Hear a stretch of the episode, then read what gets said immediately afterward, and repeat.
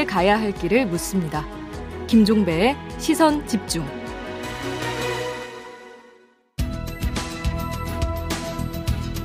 정치와 경제, 정책과 경제가 어떻게 만나야 할지 그 진술을 보여드리겠습니다. 우석진 교수와 함께하는 정경유착. 네, 영혼의 경제학자, 명지대 경제학과의 우석진 교수 모셨습니다. 어서 오세요. 예, 안녕하세요. 영혼의 경제학자 우석진입니다. 네, 여쭤볼 게 참 많은데요. 일단 이거부터 좀 여쭤볼게요. 지난주에 광주 복합 쇼핑몰 사업 있잖아요. 이게 지금 여야 이제 그 공방거리가 됐는데 이거 어떻게 봐야 되는 겁니까? 제가 봤을 때는 광주의 민도가 높기 때문에 네. 그럼 복합 쇼핑몰 하나 가지고 크게 술렁이지는 않을 것 같은데 네.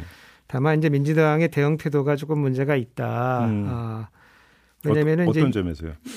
이제 광주 시민이 유권자이면서 또 소비자이기도 하죠. 네. 그래서 소비자 후생도 좀 고려를 해줘야 되는데 저도 이번에 알았는데 복합 쇼핑몰이 없다는 것을 알고 깜짝 놀랐어요. 그래서 이게 대통령 선거의 공약이 아니다. 아니면은 우리 반대한다. 이런 식의 문제 접근은 좋은 것 같지는 않아요. 예.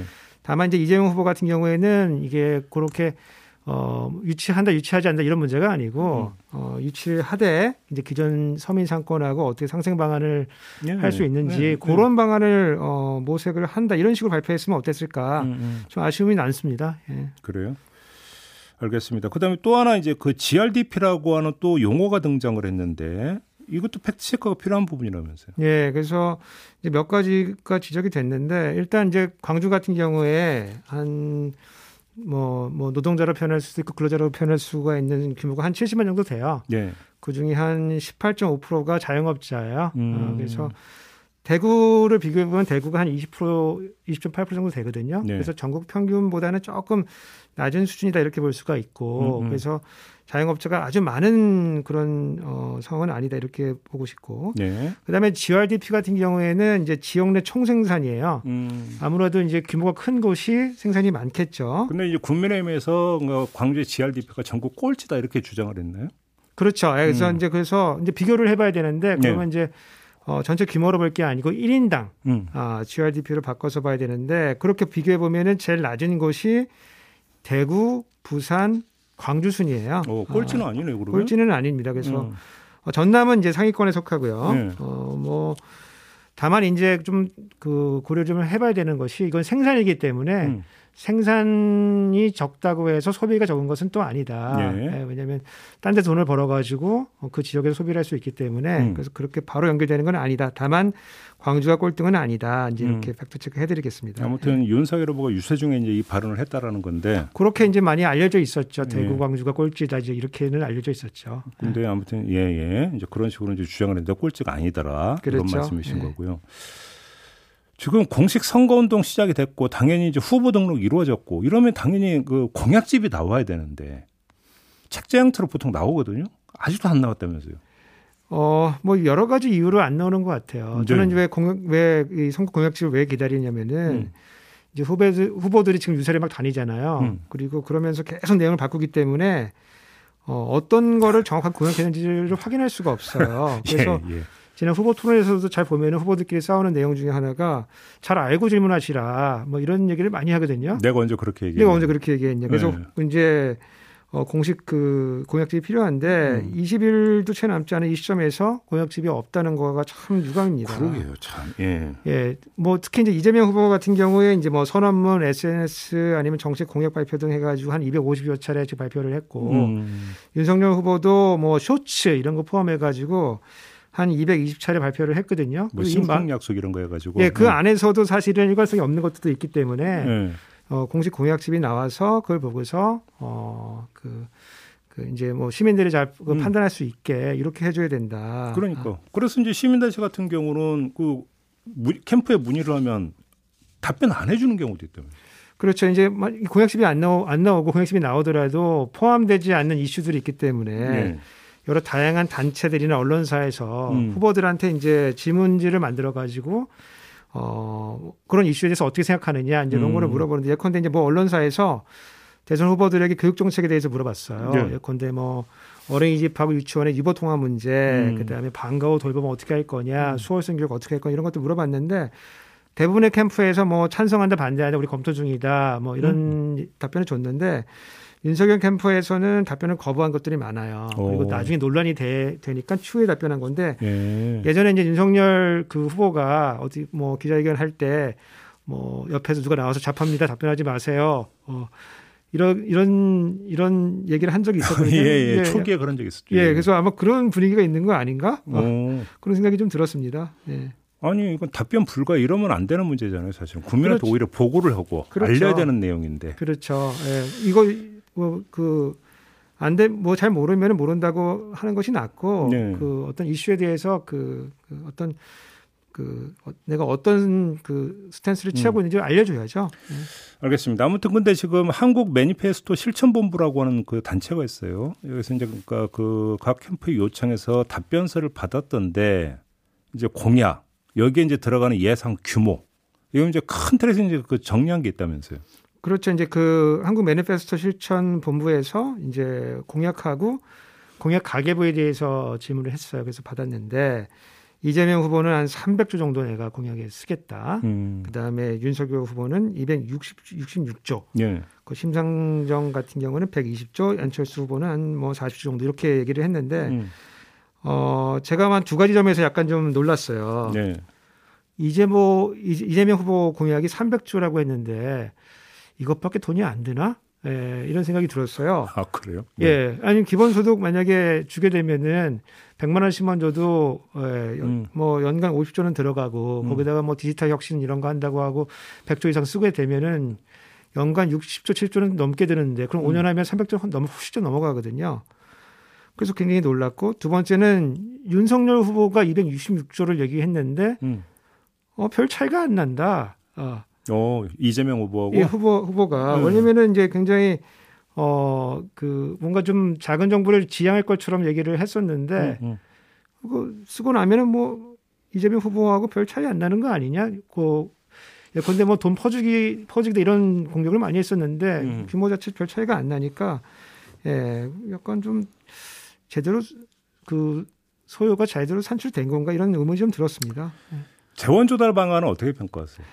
요거는 뭐, 사실은 좀 문제가 많습니다. 예. 예, 그래서, 이재명 후보 측은 재원 조달 방안에 대해서 방안만 냈고, 각각 방안에서 얼마큼 조달할지 규모를 내지 않았어요. 그래서 사실은 현실성의 문제가 좀 있어 보이고, 예.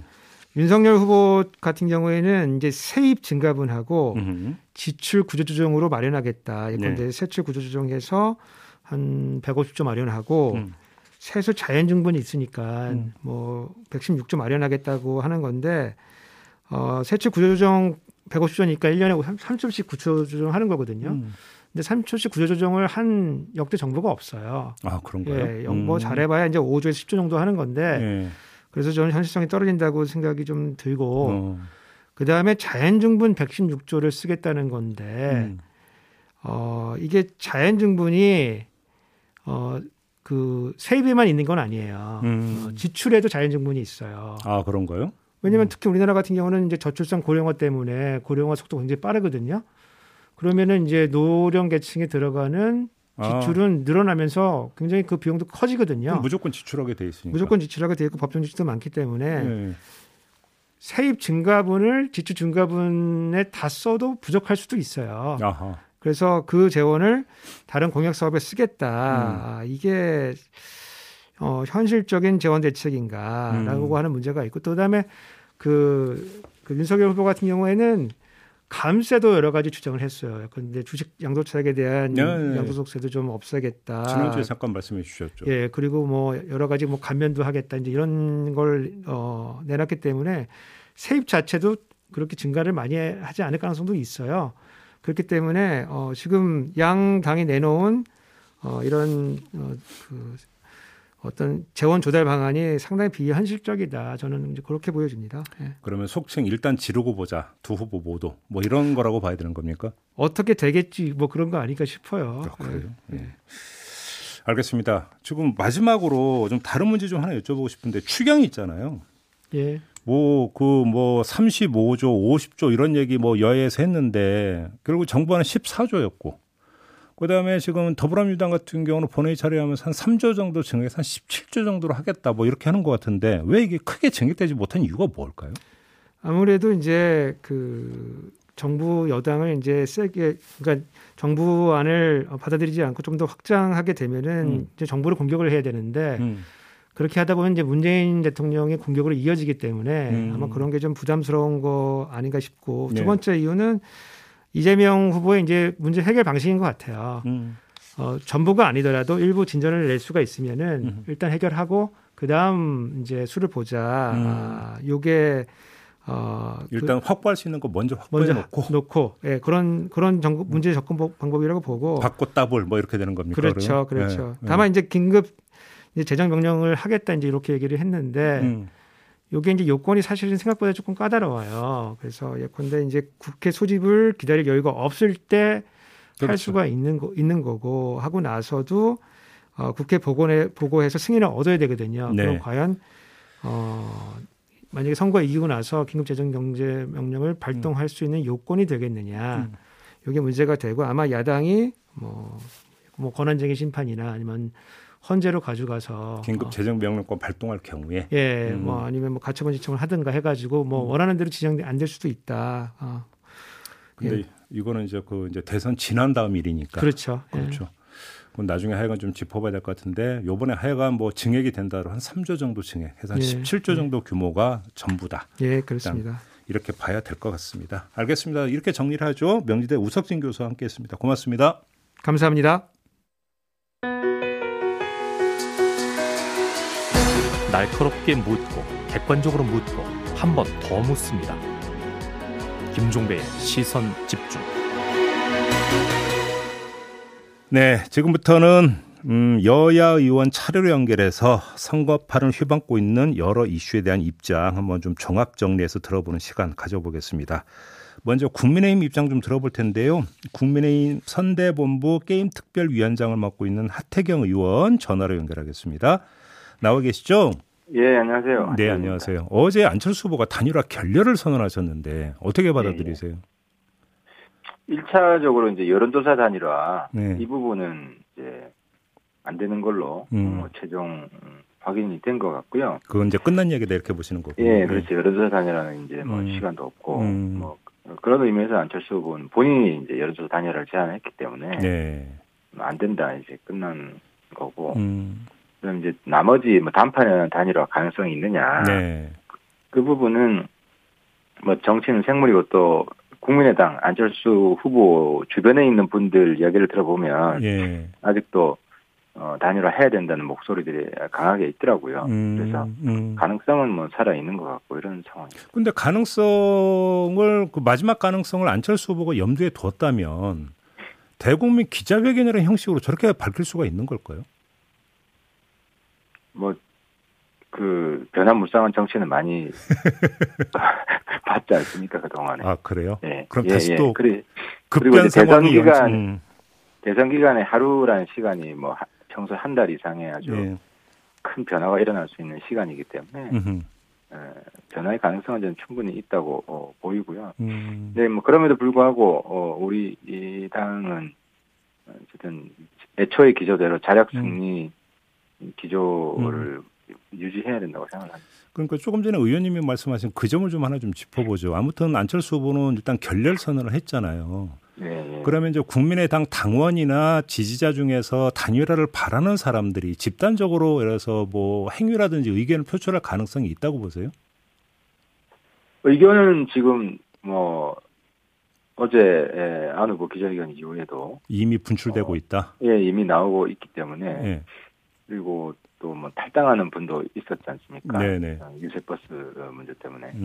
그래서 이제 단일화 문제로 인해서 이제 우리 당은 더욱더 응집력이 커질 거고요. 네. 안철수 후보 진영은 좀 내부 갈등이 좀 커지는 그런 양상을 현재 진행형으로 지금 보여주고 있는 것 같습니다. 아무튼 지나간 이야기는 한데 굳이 이준석 대표가 고인 유지 발언 이런 것들을 방송 나가서 할 필요가 있었을까요? 이 대표 입장은 잘 아시잖아요.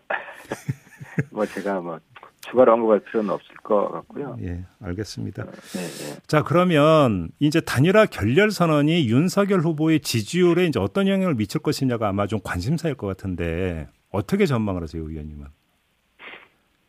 저는 이제 여론조사 추이를 어느 정도 신뢰를 하고 있습니다. 네. 신뢰를 하는데 그동안 이제 안 후보가 여론조사 단일화 제안한 이후에 이제 누구로 정권 교체를 해야 되느냐 하는 네. 부분에 대해서는 정권 교체를 바라는 국민들은 어느 정도 의견이 통일되어 있는 것 같습니다. 그래서 예. 아무래도 이제 윤석열 후보로 정권 교체를 해야 된다라는 게 압도적 다수의 생각인 것 같고 예.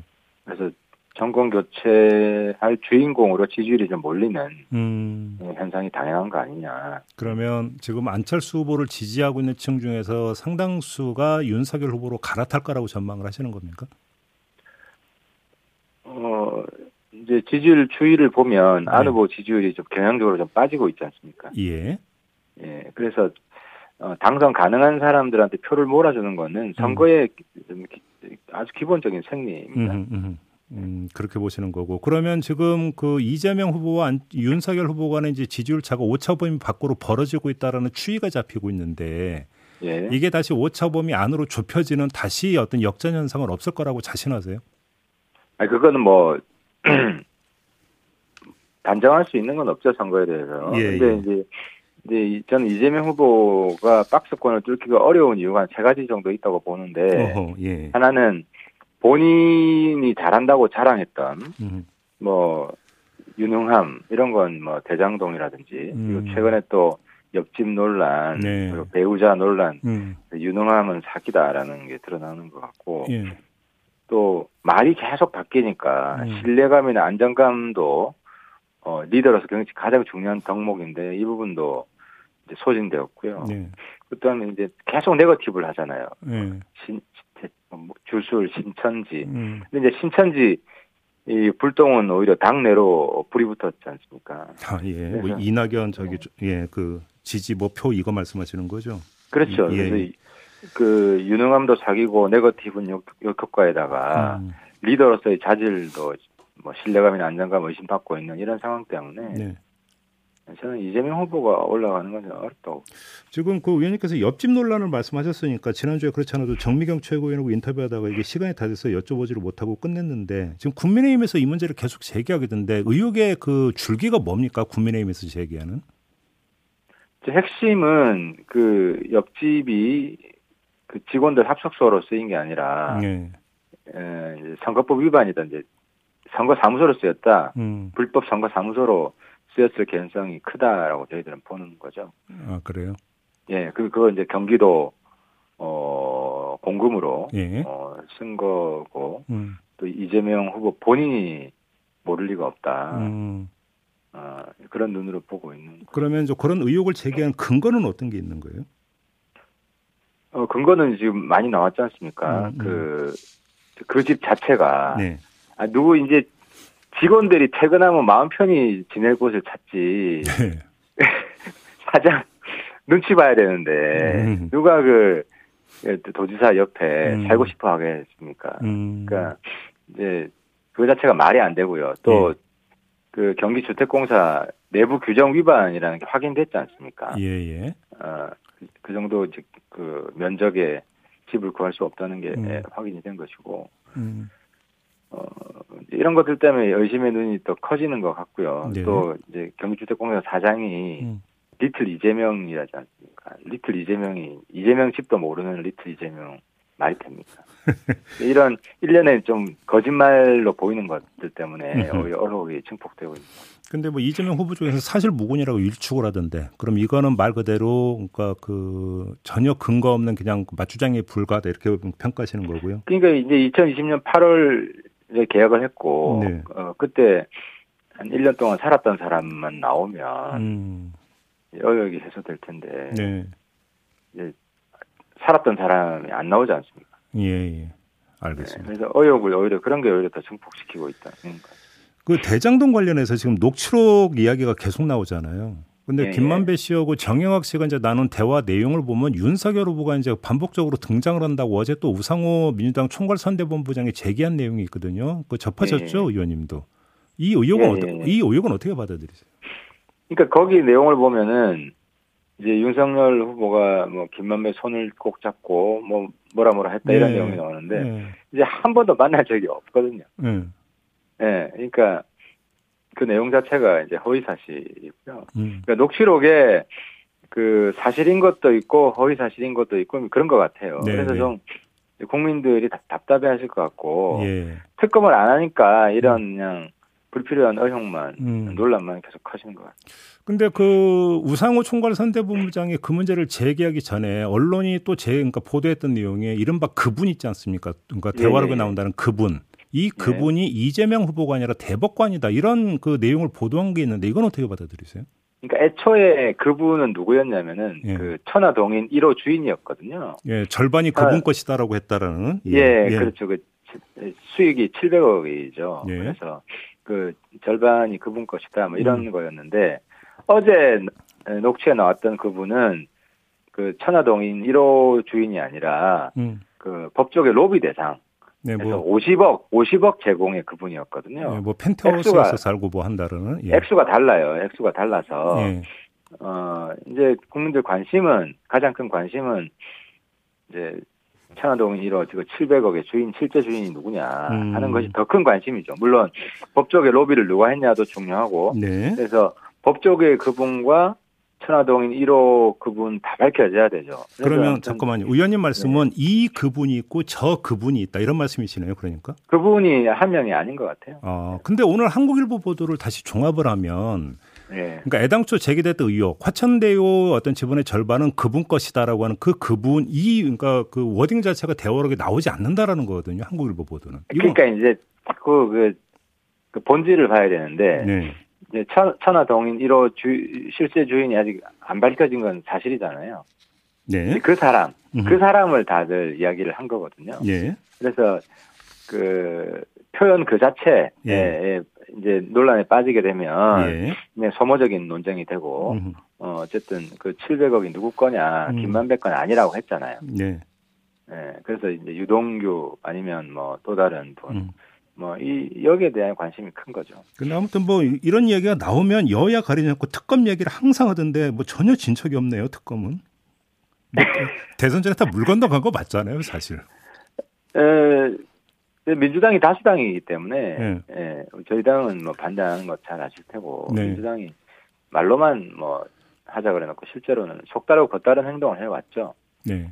하나, 근데 좀 상식적인 의견 하나만 더 여쭤볼게요. 대장동 관련해서 네. 그 대화록에 보면 김만배 씨가 윤석열 후보를 여러 차례 언급을 하잖아요. 지금까지 보도 탄가만 그러니까 3번이거든요. 그런데 윤석열 후보는 그 김만배 모른다. 상가집에서 얼굴 한 번 본 게 전부다라고 이제 분명히 밝혔는데 그러면 그 김만배 씨가 윤석열 후보를 그냥 팔았다라는 얘기밖에 안 되는 건데 대화 상대가 정영학 회계사란 말이에요. 말 그대로 그러니까 서로 파트너였던 그 사람한테 위세 부리기 위해서 윤석열 후보를 팔 이유가 있는 겁니까? 김만배 씨가? 그래서 이 부분은 네. 이제 국민들 관심사도 그럴 거예요. 그 돈이 어디로 갔느냐. 네. 계좌 추적이나 네. 이런 것들이 빨리 돼야 되고 네. 이제 그 부분들을 검찰이 지금 직무유기를 하고 있고요. 그래서 아무튼 대선이 끝나게 되면 네. 그리고 저희들이 이기게 되면 네. 이제 대장동 사건에 대한 국민적 의혹을 가장 빠르게 신속하게 불식시키는 게 가장 큰 과제가 될 것 같습니다. 알겠습니다. 지금 이제 인터뷰 남은 시간이 딱 1분밖에 안 남았는데요. 네. 자, 이제 그 대선도 이제 그 하루 이틀 앞으로 계속 다가오고 있는데 이 판세가 거의 굳어지고 있고 윤석열 후보의 승리를 확신할 수 있다. 이 단계까지 왔다고 평가하십니까, 의원님? 저희들은 이제 방심은 금물이라고 생각하고요. 예. 후보가 갈수록 잘해주고 있어서 저도 후보한테 굉장히 감사한 마음을 가지고 있고, 저희 당도 우리가 이제 발표했던 공약, 네. 꼭 지키려고 노력을 하고 있고요. 최근에 이야기됐던 추경 문제도, 네. 우리 어쨌든 조금 더 국민을 더 드려야 된다 이런 입장이었고, 사실 여야가 거의 16조 이상 주는 걸 합의를 했거든요. 네네네. 합의를 했는데도 또 그냥 합의를 깨버리고 더 낮은 금액으로 지금 통과를 시켰어요. 네네. 아무튼 이해하기 어려운 일이 발생을 했는데 민주당도 더 높은 금액으로 빨리 여야 합의를 해서 네네. 처리를 하는 게 알겠습니다. 예, 도는 것 같습니다. 자, 이렇게 마무리할게요. 고맙습니다, 의원님. 예, 감사합니다. 네, 국민의힘의 하태경 의원이었습니다. 네, 시선집중 2부 마무리하고 8시 3부로 이어가겠습니다. 잠시만요.